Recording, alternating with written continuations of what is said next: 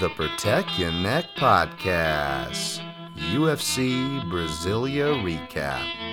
Results, news, and a whole lot more. Let's get to it.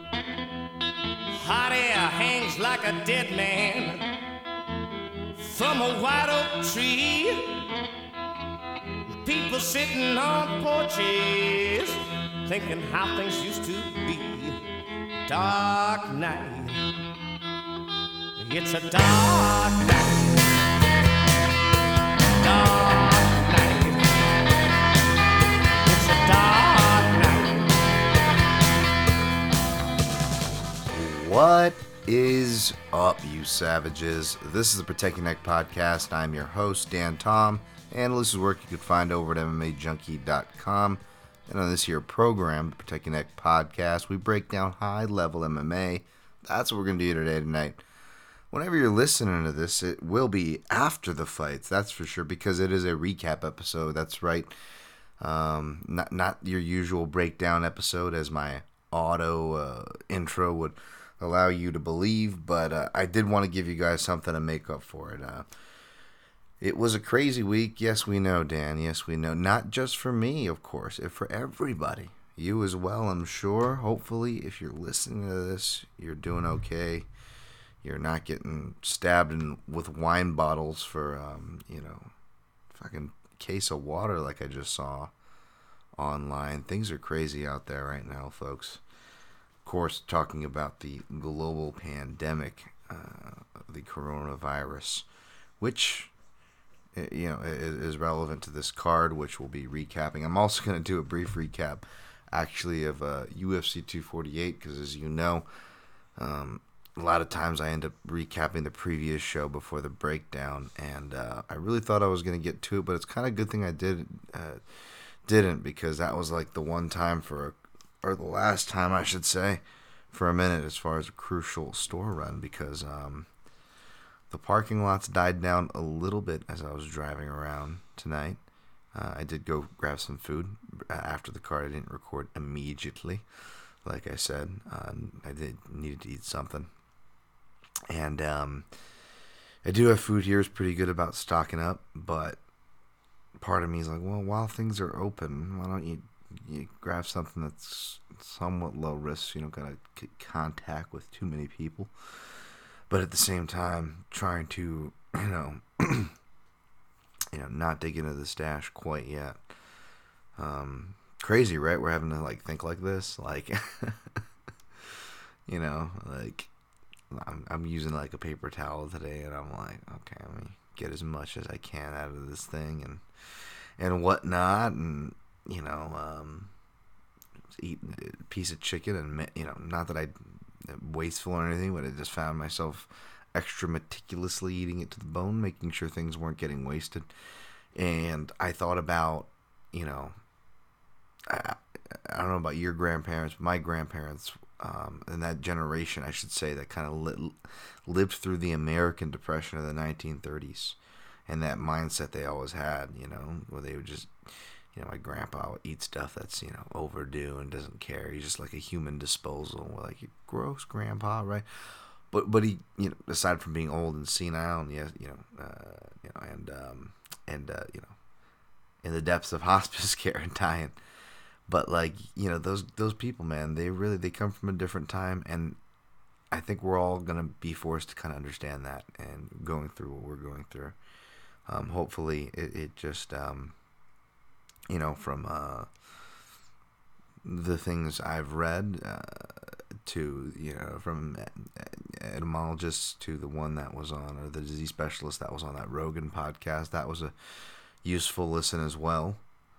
I'll recommend that, but um, but yeah, it, these things tend to run their courses uh, before vaccines can, if at all, arrive. So, um, you know, hopefully everybody is just ready to hunker down and be realistic about it, but at the same time not panic about it and be be kind to one another. You know, read this shitty story of company I used to work for, Whole Foods and fucking Bezos, and you know these guys can afford to pay for their employee sick leave, but Mr. Mackey, who I'm not trying to get political, you know, on on on this podcast, folks, but again, I used to work for this company, And even though I'm not a red team versus blue team, red team or blue team, left or right kind of guy, you know what I dislike? People who come up under the the guise of one thing, but they're really just like their fucking enemy. And that Mackey prick was just like that, acting like a liberal, progressive hippie, all for the cause, all for this. Oh yeah, sharing and this and that, yes. And then he just fucking gets a ego trip and writes his own book or whatever, conscious capitalism, like you know, just a, which was pretty much like a penance of him, just like the fact that he, he, you know, an apology like that he is more uh, like you know the people he supposedly dislikes than in reality because apparently Mackey the prick who already sold his shares and made Whole Foods even more corporate than they are. I'm a little sore on Whole Foods by the way. They uh they fought me. They wouldn't even give me COBRA insurance um despite me paying extra for my insurance and having an exemplary record there accusing me of, of lying about my concussion symptoms that I have till this day. So it's kind of a gross company. So to hear that Mackey this week suggested that for all the workers that are affected by COVID 19, whether they are actually struck and ill or um, other causes related to this pandemic, rather than cover their employees, he asked. Uh, he asked them to pull up their pull up your extra hours for your fellow employees, essentially putting the onus on the workers rather than covering them. And not to get on that random tangent or reveal too much about myself as well, there to kind of give context to my emotion of that statement, but it does relate to kind of our world of MMA, right? I mean, we look at Bellator and the UFC, and we kind of look at how they each handled things this weekend. Of course, the fighters are uh, very grateful for the opportunity to fight, wanting the opportunity to fight. It is how they make money. Um, so you don't have to agree with their stance by any means, um, because I don't. But you do got to understand that they're in a delicate situation, as well as all of us, obviously. Um, whereas, you know, Bellator in Uncasville 241 initially made the adjustment. Um, it's probably good I didn't do a breakdown show because like, I watched more Bellator footage than UFC footage so it would have been mainly Bellator stuff. But they initially made the adjustment of okay, we're going to go on with the show, but we're going to do it without um, an audience, right? And just like UFC Brasilia and some other sporting events recently that's gone down. But with everything outright canceling, Bellator followed suit with that, whereas UFC Brasilia went on. Um, and I'm not here to belabor that point or you know, cry over spilt milk as it has already happened, and we'll, we will go over those results. You can skip ahead. I'll probably timestamp it if you guys really care that much. But um, but yeah, and they went on with the event, and it was really nice to see that. I think that regardless if the fighters got paid or not, that it was the right decision to cancel it. And of course, I want the fighters to get paid, and of course, I think that was awesome by Scott Coker and Bellator to pay their fighters, staffers, um, etc. You know, so that was awesome, and I just it just sucks that it just seems like the smaller, you know, companies, the smaller guys are are the ones doing, or at the very least thinking, of their brother. Uh, not not a gender thing, but you know, their their, their fellow their their fellow man, uh, their fellow human.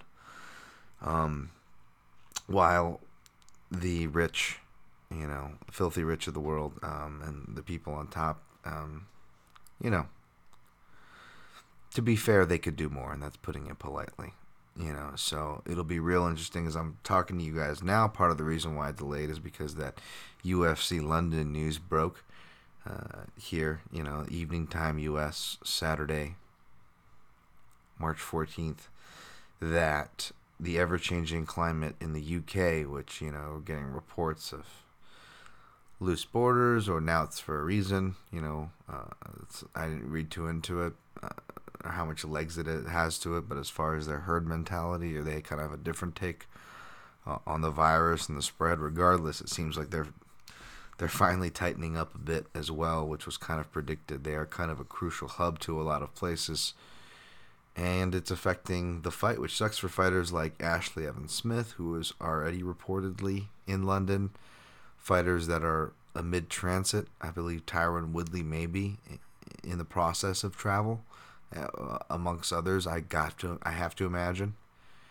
And now they're looking to relocate it somewhere in the United States. It can't be Vegas because, again, as of the, the news changes so fast. So, again, this is being recorded uh, evening time about uh, nine nine thirty Pacific, Pacific, um, U.S. West Coast time, but uh, about two p.m. Pacific U.S. West Coast time, this exact time for where I'm recording from, Nevada, the Nevada State Athletic Commission held an emergency meeting where uh, essentially the, uh, the, all, all, all sporting events, fights, combat sports, they're going to be postponed um, until uh, via for the you know COVID nineteen outbreak uh, until the 25th of this month, where Executive Bob Bennett will uh, be there to rule as far as Nevada's stance going forward. And again, folks, this is long winded and kind of disjointed, and perhaps on a more serious, less goofy note. Uh, I apologize for that, but uh, you know, I'm sure you all understand because this is kind of the world we all are living in, and this does tie together in the sense as far as the companies, how they act, um, Dana White UFC, obviously the supplier of entertainment, work for me, entertainment for us all, right? Um, how it's relative, and again, I'm not the one to tie sports with politics, but it is relevant, obviously.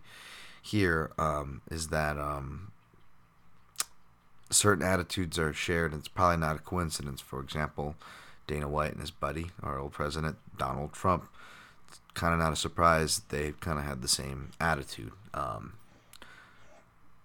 uh, Trump uh, obviously having to, to to correct it somewhat because he is the, the president. obviously, he's much more uh, beholden to a bigger audience and a bigger role, a more important one than Dana White. But uh, which, by the way, I don't follow. I'm not a fan, not a Trump fan. I don't follow the the politics and stay as informed as I should. So it's like it's been a while since I've actually like suffered through listening the, to the dude talk, and uh, I'm just like laughing the whole time.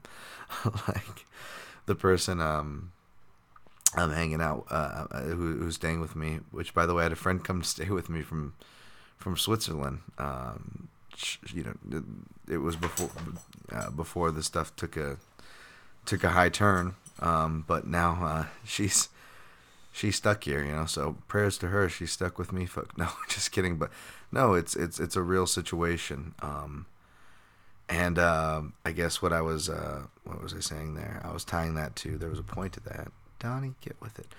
Um, yeah, Trump. Oh yeah, she was like, she was like, "Are you a fan? Are you not a fan of Trump?" I'm like, "No, no, I'm I'm laughing because I haven't heard this guy talking forever, and it's hilarious. Like the like it's a serious speech with like real information at hand, and the guy the guy can't fucking help himself. Like he has to take shots at someone or something. Like no matter what it is. Like I, forget what he said. He and uh he went uh I forget what he was. Oh God, I forget what it was, but it was just like. Uh, yeah, this was accurate, unlike ones of the past. Like he's just always just taking shots. I'm like, Jesus, this guy can't even get through a sentence. Um, but yeah, it's it's not uncommon. I guess what I'm saying. It's not uh, you know probably a coincidence. I guess I should say that you know they kind of act similarly. But there's also another component to. It's not just a people want to hang it you know on Dana's relationship with Trump. This is I would argue more of a Nevada thing. Uh, meaning, for example, um, Steve Sisolak, uh, I believe, governor, I think. Wow, I'm very yeah, I'm real informed as you can tell. Pretty much, our leaders came together, declared Nevada state of emergency about two days ago. This of as of this recording, uh, except for with with their with our state of emergency, uh, coincidentally skipped over the closing of schools, which I gotta imagine is inevitable at this point. Everybody's kind of realizing that's one that needs to be done, um, as well as public gatherings slash events. And again, I'm using air quotes here. It's kind of convenient. You know, it's uh, pretty convenient that that was uh, skipped over, considering that again, our state of Nevada. What is it? What is it mainly relying on, folks? Coffee? No. Bananas? No tourism, tourism. So we have to host events to feed that tourism. So yes, of course everybody's gonna get hit. Now, I'm not trying to play a violin for my state by any means here, but yeah, it's it's a no-brainer that a state like Nevada is going to be hit drastically. And so that's kind of upsetting that again, they're thinking about money and other things rather than the more important things. Um the more relevant things. So again, it didn't surprise me that the UFC took so long to release an official statement. I believe what was it? It wasn't until Thursday night. You know, uh, again, and until after you know our state declares a state of emergency as well of the other sports canceling, right? Instead of just following suit. Um, and again, I'm not just uh, blindly digging into the UFC here. If anything, I'm I'm, I'm offering another point of view as far as why things, you know, have been slowed up. Uh, which is also why I tweeted I was going to be real interesting to see what comes of the emergency meeting, and you know, it's you could look at it that it's good that they're doing an emergency meeting, but considering nothing really was affected in, in, in to a certain sense, well, maybe now the fact that you know they have to relocate this UFC London card, and if excuse me, this March 25th um, date wasn't set by the commission as far as a temporary suspension of events, then perhaps the Apex could be an event. And to be honest, I don't really think I would, um, you know, apply to go unless there was some weird thing where it was like, you know,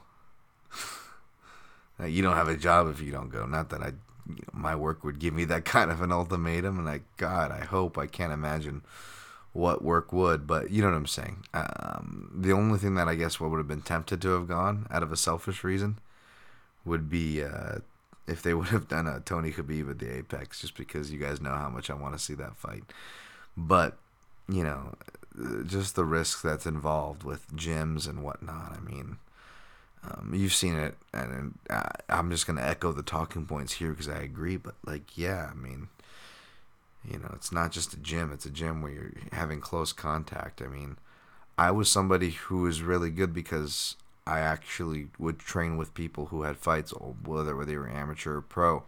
So if I was feeling sick, I wouldn't go to the gym. Um, that being said, you know, this was years ago, and I'm not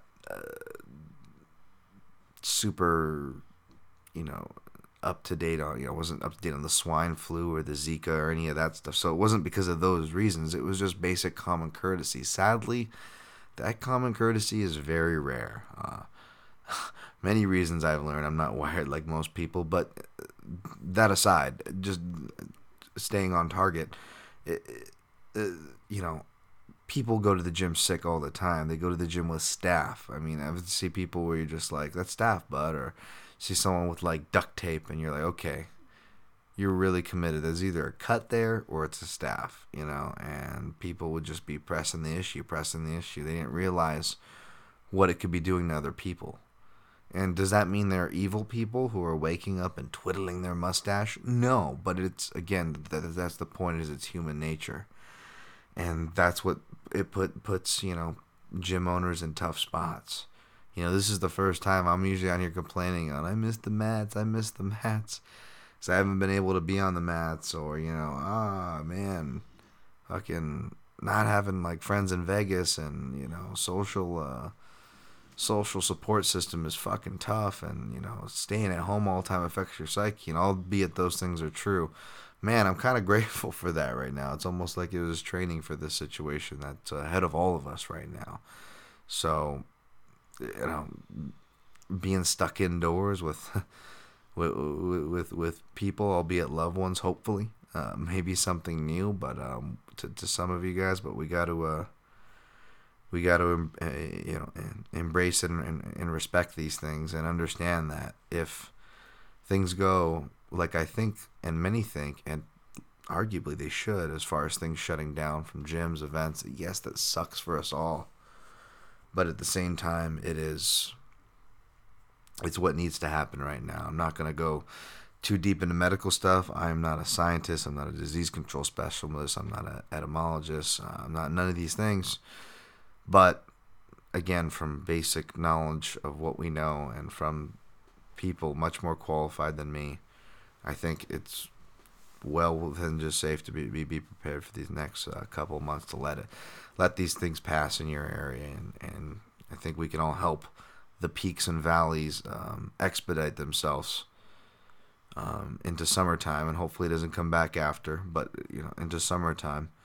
Um, by respecting these things like social distancing, I just shared uh, Alex uh, Alex Caffetti's uh, tweet online about the you know sharing that hashtag. It's worth a look, and it's a bunch of people's stories essentially as far as people that are high risk COVID nineteen. That hashtag, um, the immune compromised, so like post cancer, post stroke, um, like my mother for example.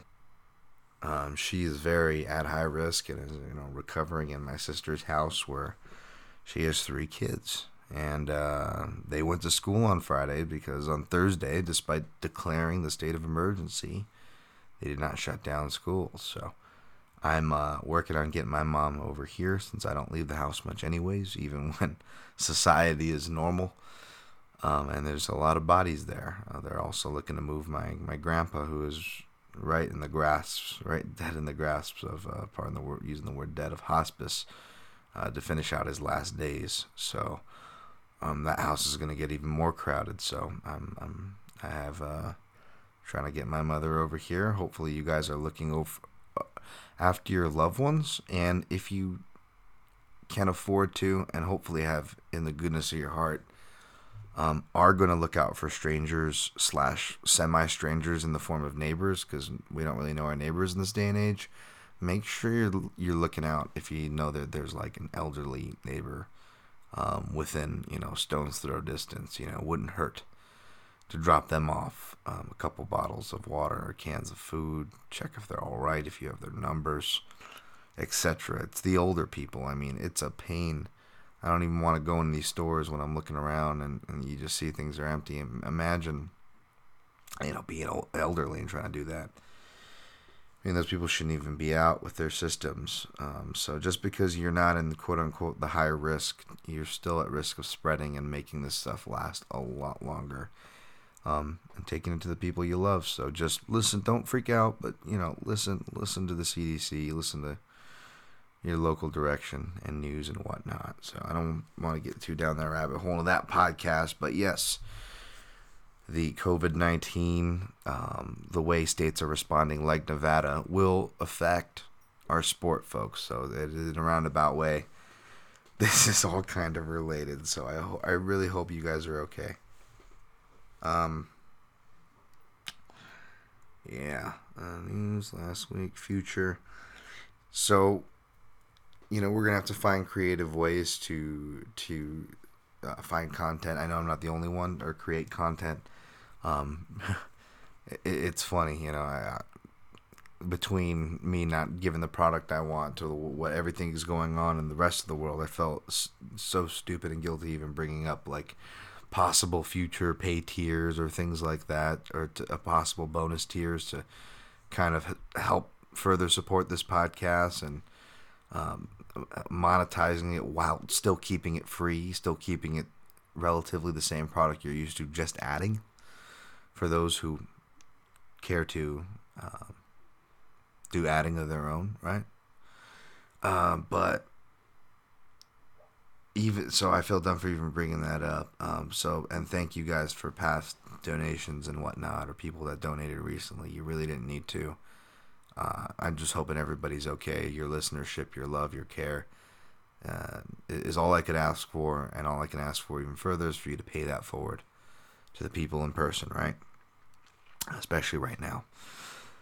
Uh, people who need it. Um, but uh, as far as content goes, you know, I think the need for that is only, if anything, going to go up, especially if people are, are stuck indoors like they need. So I'm not going anywhere. We're, we're still going to have podcasts, we're going to still have entertainment. Um, even though I really just ideally, you know, if I did a, a perma co-host would love someone in person, but we'll be going back to Skype and other things obviously because even if I had someone in person, probably would be smart to to co-host from separate houses. And uh, I say that because uh, I'm gonna start uh, sending out my top five birdies. I was waiting until my mom is stable. She is. Fortunately, the world is not. But while we're waiting for it to stabilize, um, as long as the institution doesn't collapse, there's power and internet. I'll be here, and uh, I'm gonna be bringing back top five episodes. Um, although Mystery Science Theater style um, watch along tracks are something I want to do for both UFC events, uh, going numbered, starting from the beginning, as well as martial arts movies, classics to so bad they're good to so bad they're bad. Um, I, I definitely do intend on doing those. Um, but those specifically, you really need someone else to, and it gets really tricky when you're doing those um, time things with multiple uh, people. Um, uh, you know, I'm a big fan of uh, my friends over there at Bloody Elbow. I know they're quote unquote competitor, but as you know, I've had people from there on this show multiple times before. And uh, old Zane Simon, and I think Connor Ruebusch does it too. They do an MMA Depressed Us. Um, I admittedly haven't listened to that in a long time, but I'm pretty sure they kind of do that similar format like I spoke of. So it can be done. Um, it's just uh, you know we're all gonna have to make adjustments to get things done, and uh, that's gonna be something that I'm I'm I'm I'm gonna be putting into action. If you guys have any other ideas, things you'd like to see, let me know. Um, but this will also be because uh, I'm I'm right there. I'm right. I'm I'm so close to launching it anyways. But this will also expedite me launching the YouTube channel, where the, hopefully I can get some more interaction there because uh, you know and I'm going to blame myself, folks, uh, for the lack of interaction when I make questions or anything like that because I'm I've been inconsistent. So that's my bad. I'm gonna take that one, folks. So sorry for this lengthy and disjointed episode as we're 26 minutes in. I'm just gonna blow quickly just through um, some results and uh, and yeah and and and yeah I'll be ch- and then then we'll, we'll we'll get the hell out of Dodge. UFC 248 I missed. Yeah, we went eight and three overall, two and one in straight plays, zero oh and one in that parlay I did, but the parlay piece did come through, albeit barely, which was Mark O. Madsen. Water, please, some water. And uh, he uh, was real thirsty after that fight, right? Okay, let's uh, let's go to that real quick, top to bottom. Um, UFC 248, and there's a, a couple talking points. Uh, Brian Ortega defeated Jay Park via slap. Oh, wait, no, that wasn't an official result. That was a weird bad look because Ortega, at least from my interactions, people I know, nothing but nice dude. That was just, that was just gross, right? Oh man, lost, uh, did some damage to his image with that one. But no, uh, fights that actually happened. Israel Adesanya, man, why is everyone doing the Adesanya? like people I love and respect too, but it's like it's like it spread like a wildfire. I hear all all the uh, all the journalists, uh, especially ESPN related ones, doing the that's like I, like it almost sounds like they're mid stroke. I can make stroke jokes now. Okay, relax. Jesus, Dan. All right, relax. but like when I hear, uh, is he? It's just I don't know. I'm not even gonna go there, but uh, that's stuck in my head now. But uh, you know what? I, I I am the last person who can complain about that because how many fucked up pronunciations that are actually fucked up that are actually done on purpose in this program do I get stuck in your poor head? Tanner Bowser. You know, so I fucking have no room to complain. Um, I also have no room to complain, neither do any of you, about how this fight was scored because it was so low output. I actually scored it for Romero 1, 2, and 5 based on, uh, you know, Zadamage. Um, but, you know, his leg also looked like, you know, like you took an action figure and you always had that really weird arsonist friend who, like, tried to always light toys on fire and, you know, um, there's probably some abuse in his home uh, household. Uh, like took one of you know his mom's Bic, Bic lighters to your your, your action He Man action figure, and you watched it bubble up. That's what uh, Romero's leg looked like. Dan, that was oddly specific. Did that happen to you? No, unless it didn't. I blacked it out. But the point is, uh, yeah, there was some damage done to Romero's legs. But I mean, how often can you rely on the judges to give the leg kicks, right? Um, this one you can't get mad at the scores for a different reason, sure, albeit um, much more passionate cases uh, can be made, I guess. Not really, but like, I guess I'll explain what I'm trying to say. Zhang Weili.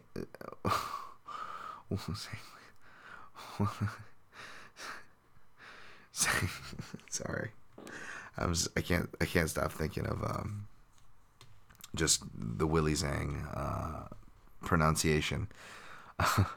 Zhang Weili defeated Joanna Jędrzejczyk uh, via split decision, uh, 48, 47, 47, 48, 48, 47. Really could have gone either way, and I'm definitely not mad at damage. But it was one of those things where I and many scored it 3, 4, and 5 for Jędrzejczyk. And furthermore, there's actually an argument, kind of like that low key argument for Jones round two, even though I don't disagree. But there actually was an argument for Jędrzejczyk in the second round.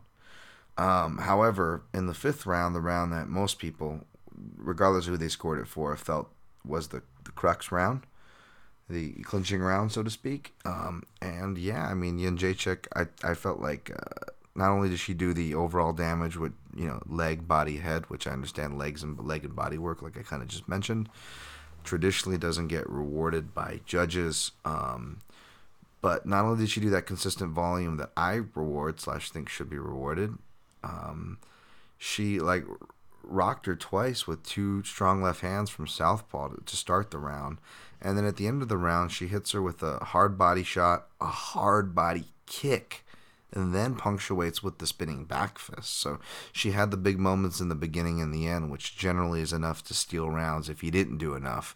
But she also had the quiet body of work to bridge those moments. So for me, it, it wasn't a clear as day by any means. You know, I could definitely see how judges would have gone the other way, but for my eyes, on live and rewatch, uh, because I went back and watched this one the next day, um, I uh, yeah, I, I, had it for uh, Jędrzejczyk, which is kind of ironic. And you, well, Dan, you picked her. You're biased. Well, no, not really, because I was rooting for, you know, Weili Zhang, especially because of the you know. the not so aged well coronavirus jokes of Joanna and whatnot. So believe me, it wasn't it's not a personal thing or a personal bias bleeding into that. Just actually being unbiased, I would say. Um, had it for Jędrzejczyk, and even there's an argument for round two. Um, again, an argument. Um, but um, but yeah, uh, it was a great fight. You know, you can't complain. Um, it's not a surprise that the judges sided with the damage because it was more visibly shown uh, you know, Zhang was rewarded for her headhunting because it showed on Joanna, but it always shows on Joanna. I mean, she had a nasty hematoma. Was it the worst? Yes. Was it freakishly bad? Yes. But she's had really, really bad ones and hematomas in the past. It's almost a normal thing for her. Um, in victories, even like with the uh, UFC 211 against uh, Jessica Andrade, you know. Uh, what about George St. Pierre? If, if we're if, okay, so if somebody shows damage on their face that bad, like some people just show damage and cut easier. Like I'm all about rewarding damage, but at a certain point, it becomes misleading because again, George St. Pierre, according to his face, if we're going by those metrics, um, he, he lost a lot of those title defenses. And, you know, let's be honest, he may have lost some of those title defenses for other reasons, anyways, but that's another argument. That's the point. We're not, but we're not going to go and take away those fights from George St. Pierre, are we? And if we did at the time, wouldn't you be upset? He did all that work, you know, like Joanna went through different levels head, body, leg. George St. Pierre went through even more levels, of course, granted, but in a different way takedowns and transitions. Wouldn't you? How many, how many people would be upset if George wasn't rewarded for that, right? Uh, and there's a lot of parallels with the damage they take eh, eh, as far as theme thematically, although not you know apples for apples. You know, Joanna Jędrzejczyk obviously not not out there working a transitional takedown game. So that would be my counter argument for those just hanging their hat on that sole aspect of what was a amazingly layered fight. You know. So again, no problem with with Zhang winning, but I just have a problem with people hanging their hat um, on damage. Like I like that damage is getting highlighted. It should be. It should have been this way a long time ago. Y'all know I've been aboard that train. But it is kind of weird though now. It feels like we're kind of overcorrecting it. And it's not, again, I don't disagree with it. And it's coming from people I respect. But whether it's broadcasters or people that work within the space on Twitter, like we're seeing people anytime someone does a takedown, but it's not like they're not advancing or securing a position or doing damage.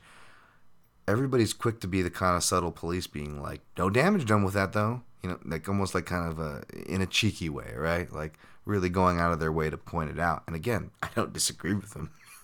it's not that. Um, you know, and I respect the people it's coming from. I'm just noting that it is kind of funny. We, we are really seeing that um, overcorrecting trend. And the last thing I'll say about that, the ironic part about, again, not just about damage, but back to that fifth round, people not just hanging their hat on damage, but hanging their hat as far as giving the fifth round to Zhang because when they change, le- when they exchange left hooks and Joanna's nose gets broken.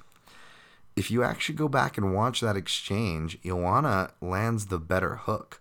And not only does she land the better hook, because she stumbles uh, Zhang, who is out of position, but Zhang actually looks stunned. Zhang only stopped being stunned as soon as Joanna's body language gave her away. And what I mean is that as soon as the hook happens, you see Joanna's energized because she knows it's like a golf swing when you hit the ball right. You know, and I'm sure it's the same with baseball too. When you hit the ball right, it almost feels like you're not making any contact at all. You're like, oh, that was a good connection. And Joanna definitely gets that. And Zhang is definitely stung. She got the better of the exchange in that sense. However, because it was a poorly landed hook, or not, you know, it only clipped the nose. Sometimes those are the most damaging shots, kind of like you hear with elbows, right? Just barely clipping the nose. Again, back to the George St. Pierre reference. See George St. Pierre versus BJ Penn 1. BJ Penn uppercuts. He BJ actually misses. He whisks the uppercut, but then it just barely clips George on the nose as he's backing away on the replay, and that's what actually broke George's nose. So again, I'm not taking it away. Did they mean to? They meant to hit them and technically hit them, and subsequently damage happened. I'm not taking away from that. They deserve credit for that. But at the same time, it's just ironic because technically Joanna was the more technical striker, and it showed in the fact that she landed the better shot connection wise. The only reason, again, back to Zhang snapping out of being stunned, is because she saw Joanna react. Joanna at first reacts to a great shot. She's like, that was a great fucking shot. She starts stepping forward. But then she starts noticing. You see, you, you see it on Joanna's face. Like, wait, something's something's not right with my nose. And she checks it, and then she can feel there's blood and there's that brief moment of process and panic And she starts backpedaling. And that's burned into people's heads as well. But if you go back and watch it, I literally think I timed it like last week. It was like six or seven seconds, is about it. And then she literally gets right back on the horse and starts putting in numbers acting like nothing's fucking wrong. Like, and that was Zhang's best moment. And again, you've got the two clear rocks even before to start the round, and then you've got the strong body shots and the spinning back fist to finish. So, again, I, I, I know it sounds weird to just shit on what's a great fight and argue a scorecard, especially in the favor of somebody who is not the least bit sensitive or probably the nicest person personally, but I'm just saying how my eyes saw it. Beneil Dariush KO Drakkar Klose. That was amazing. I'm glad they had that like that DC and the Joe Rogan. The uh, what do you call that? I think that's the best, second best one, right under Thug Rose. Um, and I'm glad they caught that production because that was great. Because I was doing the same thing. I was just going, you know, especially for a guy like Benny who's just so nice. Whereas like. Again, a guy like Drakkar Klose, like I was saying in the breakdown, not the nicest cat, and you know, we'll get to Renato Moicano here. Uh, back to the relevant UFC Brasilia, more relevant UFC Brasilia card. But I, you, you don't want to condemn anybody, especially these young kids, right? Uh, for the act, how they act after the fight. But man, if you act shitty after a loss, that that that hmm, I don't know. And uh, Klose definitely had a share of that. So then to see the you know the, the the proverbial nice guy get the the victory and Benny, I mean, you know, no hate on Drakkar. I, I do hope he's all right, man. I just that I couldn't help but feel feel good for the good guy getting one in a sport that um, you know, the good guys don't do too well in usually. Neil Magny defeated uh, Li Jing Liang. Um, speaking of you know uh, good guys, Neil Magny, right? Um, man, I was really blind on this one, folks. I was confident on this. Uh, and I, I, probably shouldn't have been. You know, Magny, uh, like I kind of said on Twitter, he it, it, was a classic Magny performance. He he lets you uh, he lets you gas out, not gas out, but empty a bunch of energy, thinking you're gonna finish him. And once he realizes he can, you know, he's not gonna get finished, he's he's got you in his fight. And next thing you know, you're clenching, you're having that ugly fight, you're thinking you can win. He's he's let he's letting you think you can win. He's letting you get in on your entries. He's letting you start your combination is your combinations. But if you notice, Magny is either finishing them or finishing by positioning the fight where he wants it to be. So good on Magny, bad on me because that was uh, the leg of that uh, parlay and one of the straight plays that uh, I had. Alex Oliveira defeated Max Griffin. I stayed away from this one. It's like who knows what you're going to get, and it was a split decision. Can't remember much offhand, folks. Sean O'Malley defeated uh, Jose Jose Alberto Quinones. Uh, O'Malley looked great. Uh, give him a step up for sure. Uh, Mark O. Madsen. Oh Madsen. Oh Madsen. Irish O Madsen. Everyone was everyone was picking on uh, poor old DC there, and how he was saying, "Oh, Madsen, water, please." Um, defeated Austin Hubbard, but man, the striking, I don't know.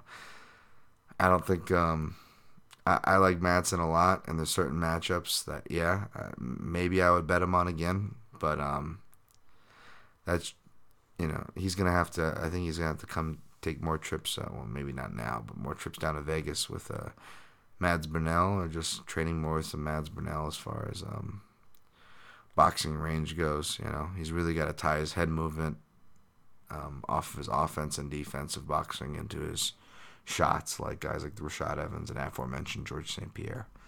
Uh, otherwise, um, I don't know if he can crack the top 10 at lightweight. Like he can finish more than a wrestler, like a, than Deron Winn. Not to keep picking on that poor guy, uh, which we'll get to in a second. Um, but uh, but but yeah, that's that's just my opinion. Rodolfo Vieira, who like took all the steroids. How the hell is that guy passing a USADA test? I know I got hit with the obvious, like like who's more jacked than this guy? And everybody was like, uh, the dude fighting later on the card, Romero. Romero's jackness has gone down, folks. Let's be honest. Whether it's age, USADA, or both. And um, Borrachinha, that's a, obviously a great answer. I mean, he's right up there with Ngannou for people, given Ngannou. Reference. But Rodolfo Vieira, man, I mean, Jesus, dude, he had like, he, he's dangerously close to getting those Scott Steiner um, fire hose uh, veins. Remember that one? Scott Steiner like took all the steroids and all of a sudden he sucked. Like I like the Scott Steiner where he had the mullet and the the Tarzan onesie singlet or whatever back in the day with Rick Steiner. Like that was that was Scott Steiner. That was good. You know, Scotty. WCW Rick Steiner there. Um, but yeah, uh, Rodolfo Vieira ch- chucked off Saparbek Safarov, who just, just looks like a guy you pissed off in the parking lot. Gerald Meerschaert came through with that uh, play. I know a lot of people are on him as well, so good on you if you were. Over Deron Winn. Um, the girl when he was getting choked. the girl I was watching with, I just heard. She goes, "Oh no, he's choking the teddy bear," because Deron Winn looks like a teddy bear, which is funny because, like, again, I've also had someone else tell me that uh, that, that was watching the fights with me tell me that Drakkar Klose looks like a uh, looks like someone went into a Build a Bear workshop and tried to make an MMA fighter from the Build a Bears. And I'm just like, holy shit! I just thought of something. Like, you know how I have Team Spectrum, like Li Jing Liang. He's he's Team Spectrum, right? He's got the retard strength, right? He's just didn't help him. I was like, come on, Lee, turn it on, turn it on. It's the only thing that can save you. It's like it's like Gohan and Dragon Ball Z. You just need him to snap and save everybody, right? And he didn't do it.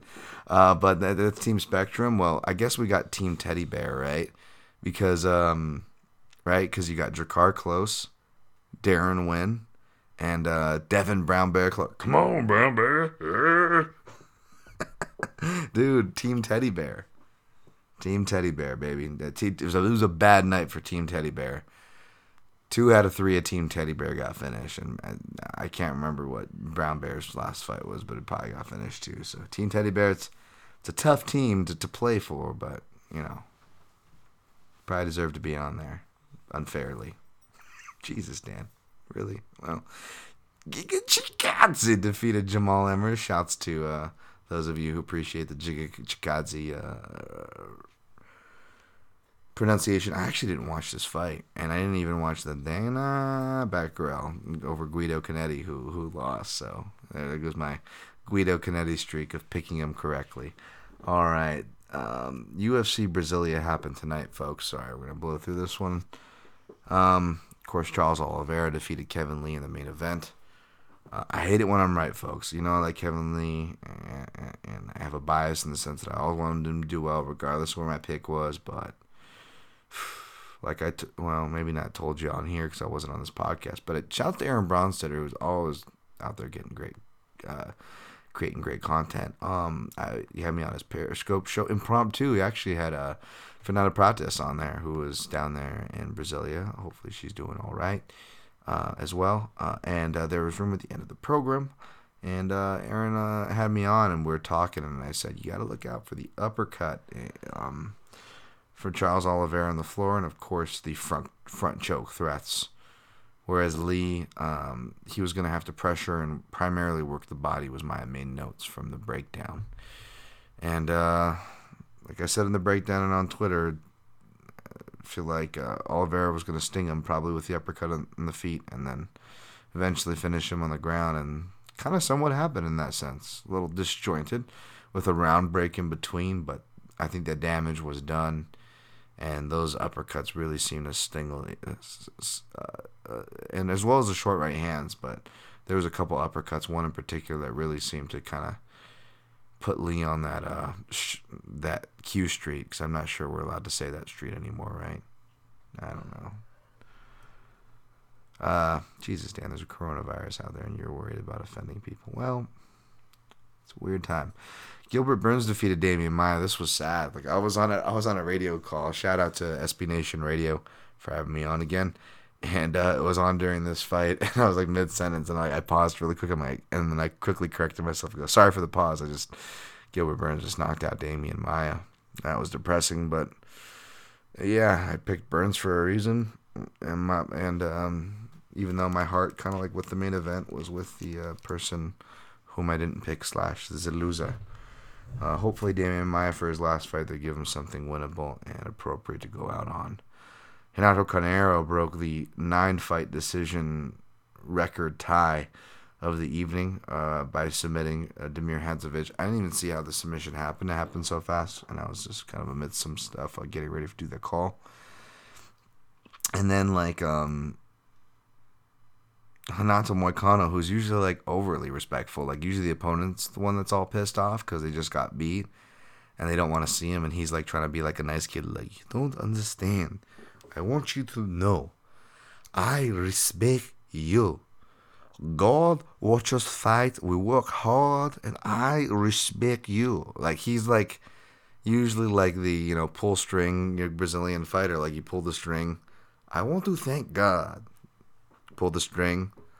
I work really hard. I'm being really racist. I'm sorry, but like, it's you know what I'm saying. In his defense, like this guy's pretty. He's a nice kid. He's kind of cookie cutter. You know, he's just learning English. Gotta cut him a break, right? But he seems like a really nice kid, and that was just really weird. But you know, I guess something. His kid was sick in the hospital for two days.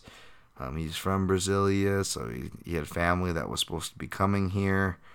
Um, then the fight's over faster than he expected, and I guess essentially he was just mad because the fight was over so fast.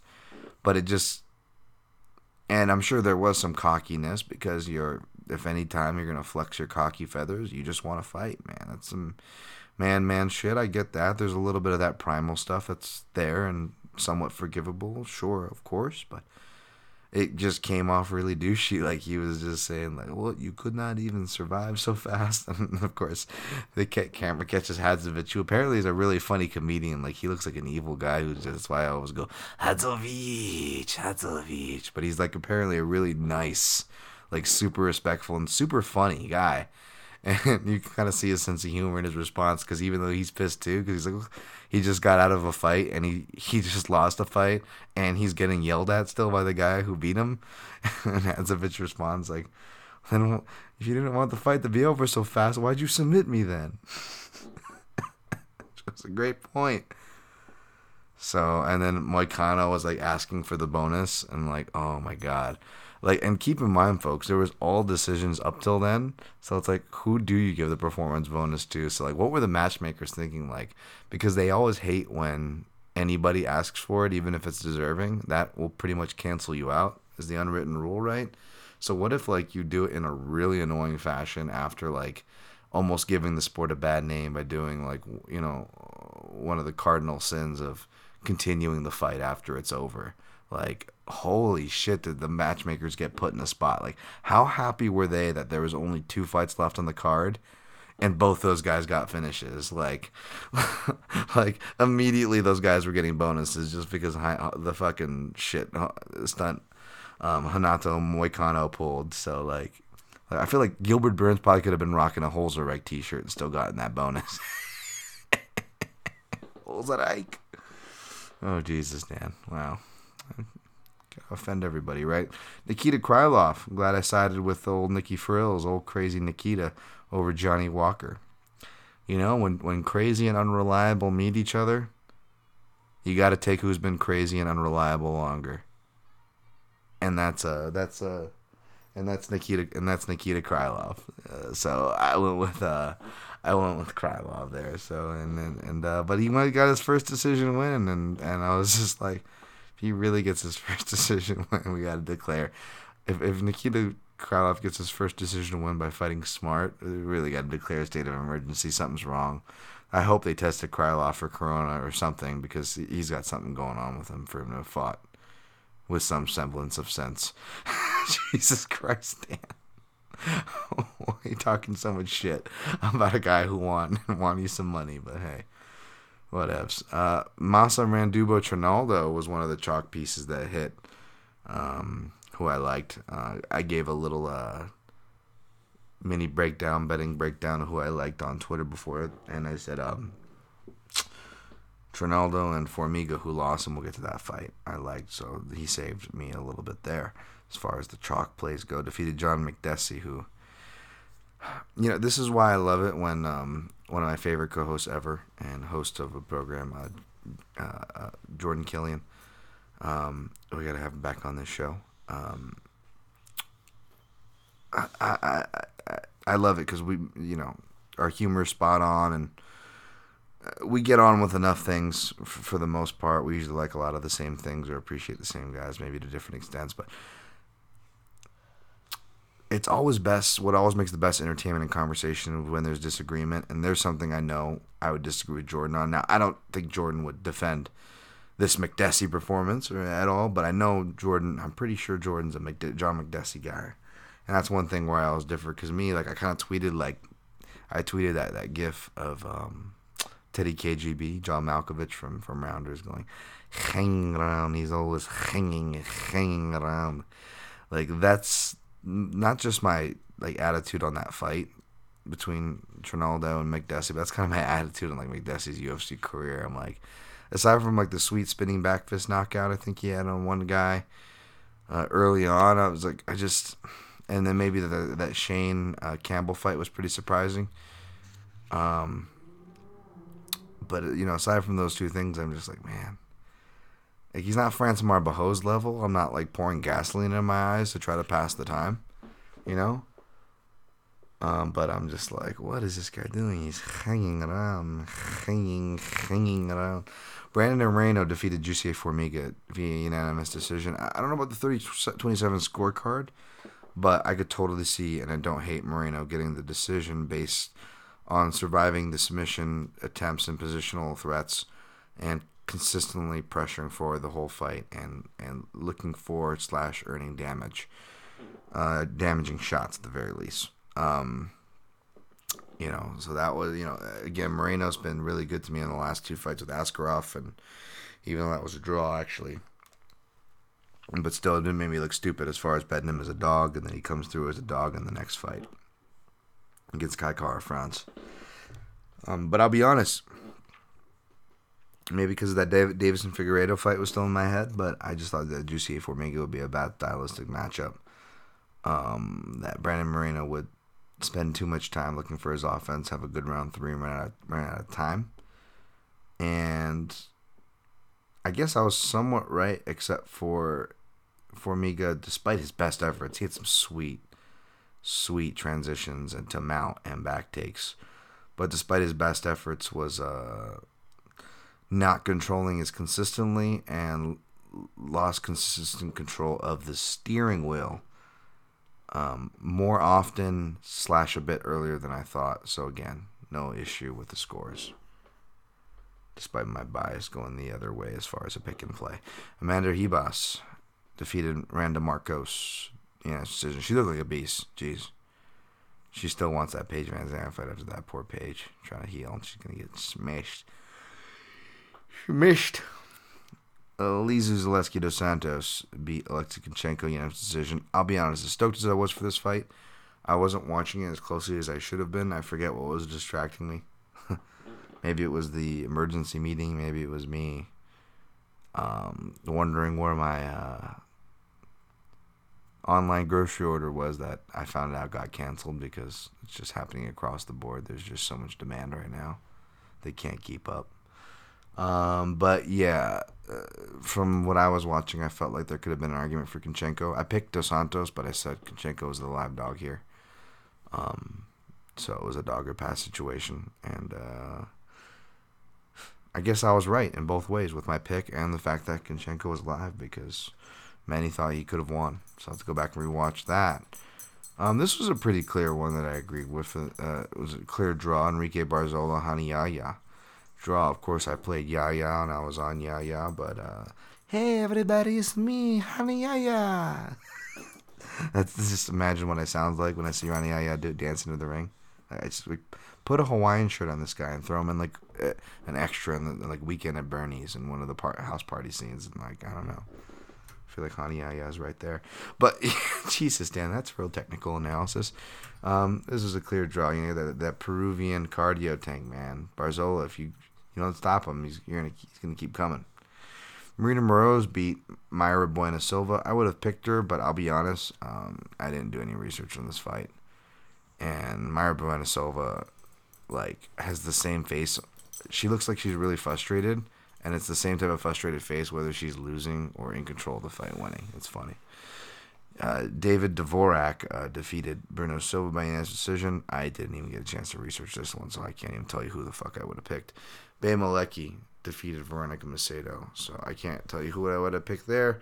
Probably would have been some bias toward Macedo. Probably would have ended up siding with her.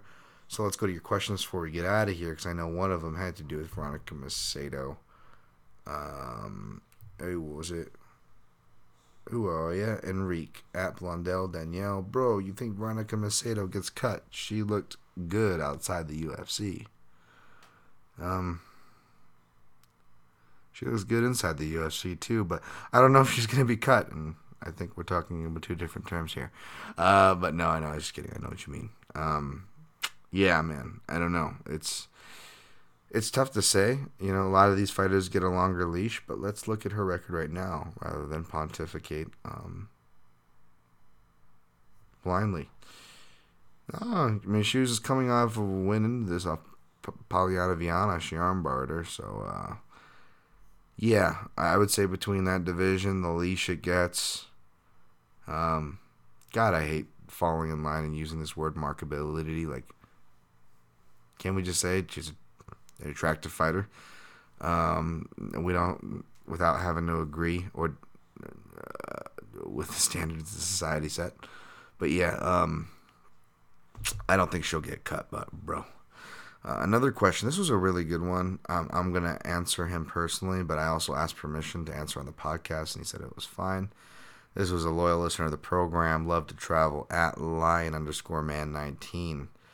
Um, essentially, you know, esports betting is coming to my state very soon. And, you know, it's, it's, the case for some of you guys. Um, I lost uh, money years ago, like many. Uh, now I bet you know no more comfortable than what I'm losing. I'm trying to like abbreviate to not give too much away. Just get the gist of it here. But um, any advice or essentially any advice or tips on money management? Do you bet the same amount every fight? Also, what percentage of your salary are you comfortable risking in a year? Or do you go month to month by setting aside an amount to play with? I enjoy, but I don't want to quit. However, if I do it the way I did years ago, I'll be broke. Uh, I like to mimic a Vegas style, bring them out that I'm okay with. Uh, how do you manage your money daily? Da, da, da, basically, he's basically just asking, you know, how he manages manages his money. And for what it's worth, uh, my friend, um, you've made the same mistakes me, many, and everybody, if we're being honest, has. Um, I will be honest. Um, I always say that my analysis is better than my analysis and even my actual picks are better than my gambling because picking and analyzing fights are different than betting on fights. Um, but to further add to that, I would say that my betting on fights um, is better than my money management. And now those things that sounds silly because those things are tied together. They are.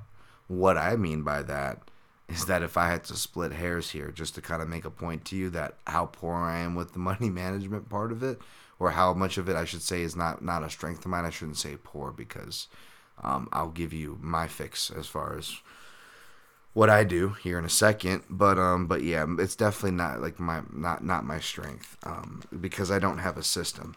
Uh, I feel like I don't know if I'm qualified to create a system for one. Two, people that have a systems often boast uh, about the system, and I, I really don't know if it's deserved because the fear, the ultimate fear, especially when you're talking about like the most unpredictable, not just sports betting, but like sports betting on like the most unpredictable thing that is combat sports. Furthermore, whittling down that split of hairs, MMA. Um, you run the risk of being married to a program of money management that's not necessarily paying out, right? Now, yeah, the long term and this and that, but I mean, who can really forecast that kind of stuff? You know what I'm saying? The people claiming it aren't uh, real, you know, number analysts who can forecast these things. And even if you were to get the number, you know, the, you know, the, the, you know, these people who forecast like stock markets numbers and forecasts like real life betting in that sense, like I doubt they would give you anything accurate um, if you gave them like a year to try to whittle down MMA, right? Um, so it becomes really dangerous, whether it's your own system or somebody else's who's, you know, quote unquote proven winner. Uh, and I'm not hating on any decappers or whatever out there. I'm just I'm like, let's be real, folks. Let's be honest. I mean, we're we're not. I mean, look at me. I've oh, I work for MMA Junkie, USA Today Sports. I got one of those blue check marks. I have a made up job, folks. I'll be the first to tell you that. Like, so I'm not taking shots at anybody here. I'm just I'm just being realistic, right? I mean, I, I'm saying the same thing about myself. Um, so don't feel bad if you've made those mistakes, but also just be weary of having one absolute answer, whether it comes from your mind or the mind of someone else. I guess is just what I'm trying to say there. However, I feel like you know, um, you can try fiddling with basic uh, structures that I use, which is one, um, boy, I don't like to think in terms of salary. Um, I like to think in terms of beer money. So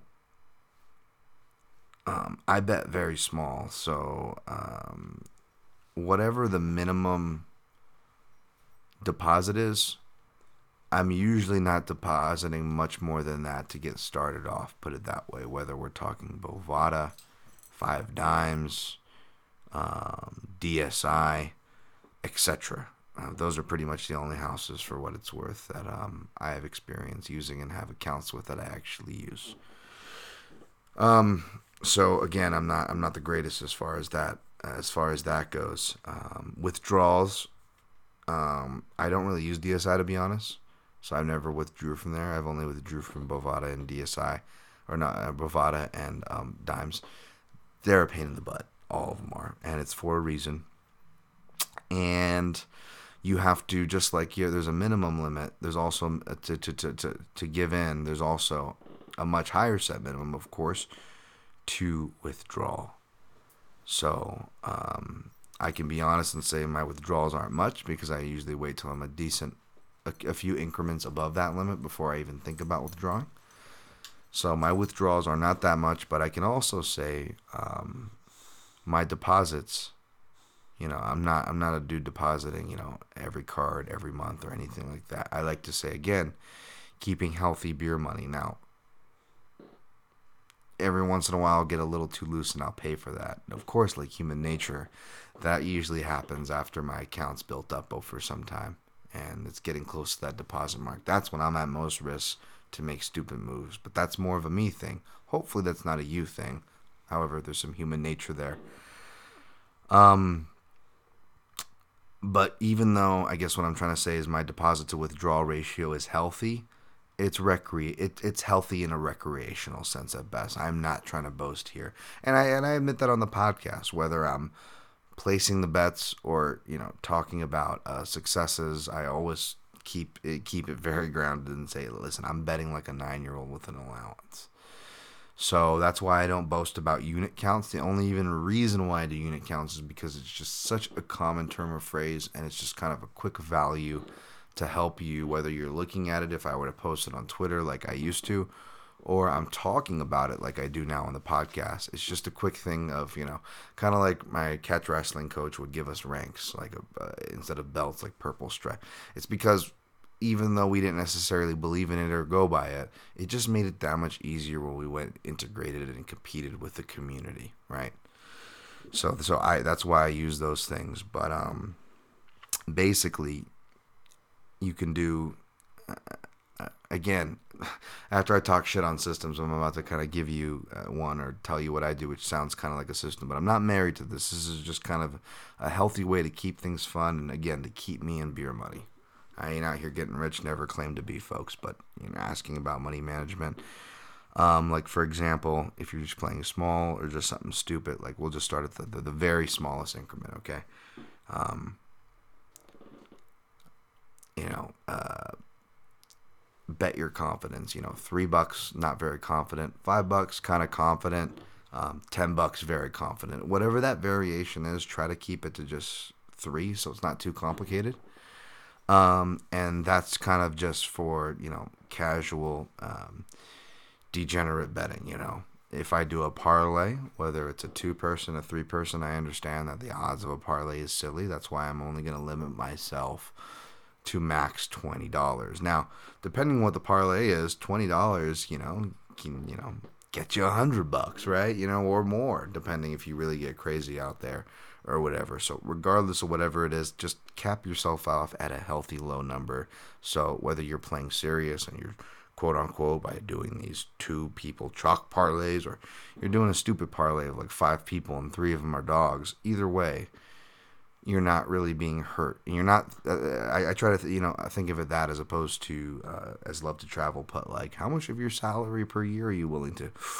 You don't want to think like that for one, nor do you want to bet like that. So just keep it healthy with whatever you can afford to lose, and even if you can afford to lose a little more, it actually doesn't hurt to use those lower limits um, that I said. As much as you know, people will make fun of you for it you're betting like a, a little kid like me, right?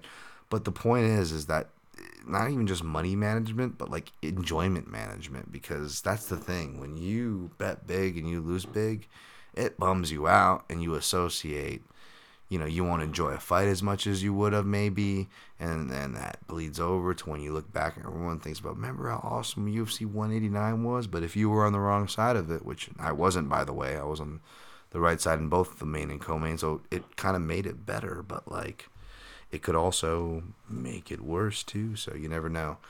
Um, yeah, so I don't know. I'm I'm, I'm rambling on here, so I'm I'm gonna I'm gonna past an hour. Okay, so I'm gonna end this up soon, but pretty much just my only advice would be keep it low and give yourself different levels and increments uh, and different limits, but always keep them low. Keep it fun. Especially times like these, there's not a lot to bet on, so don't be don't get crazy out there and uh, go betting spelling bees that they're offering on dimes and going heavy on it. You know, um, whatever you do, whether it's stuff you know or don't know, just keep it light and keep it fun, man. Um, that's honestly my my best example, uh, my my best advice.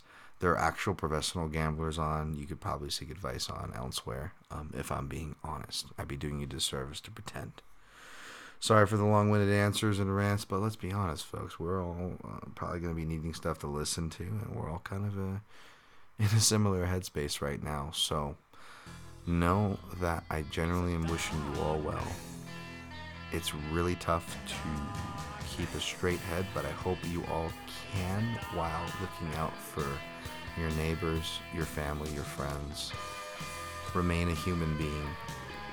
A lot of stuff's being taken from all of us right now, but that's something we can control that people no one can take that from you. That's up to you to be a human being. So try to be a human being out there. I'll see you guys next week, regardless if there's a card or not.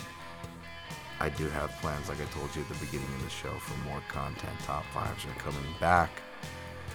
Stay strong, stay connected, stay in contact. Um, not literally, you know, social distancing, but stay in contact with one another via online. I'll see you next week.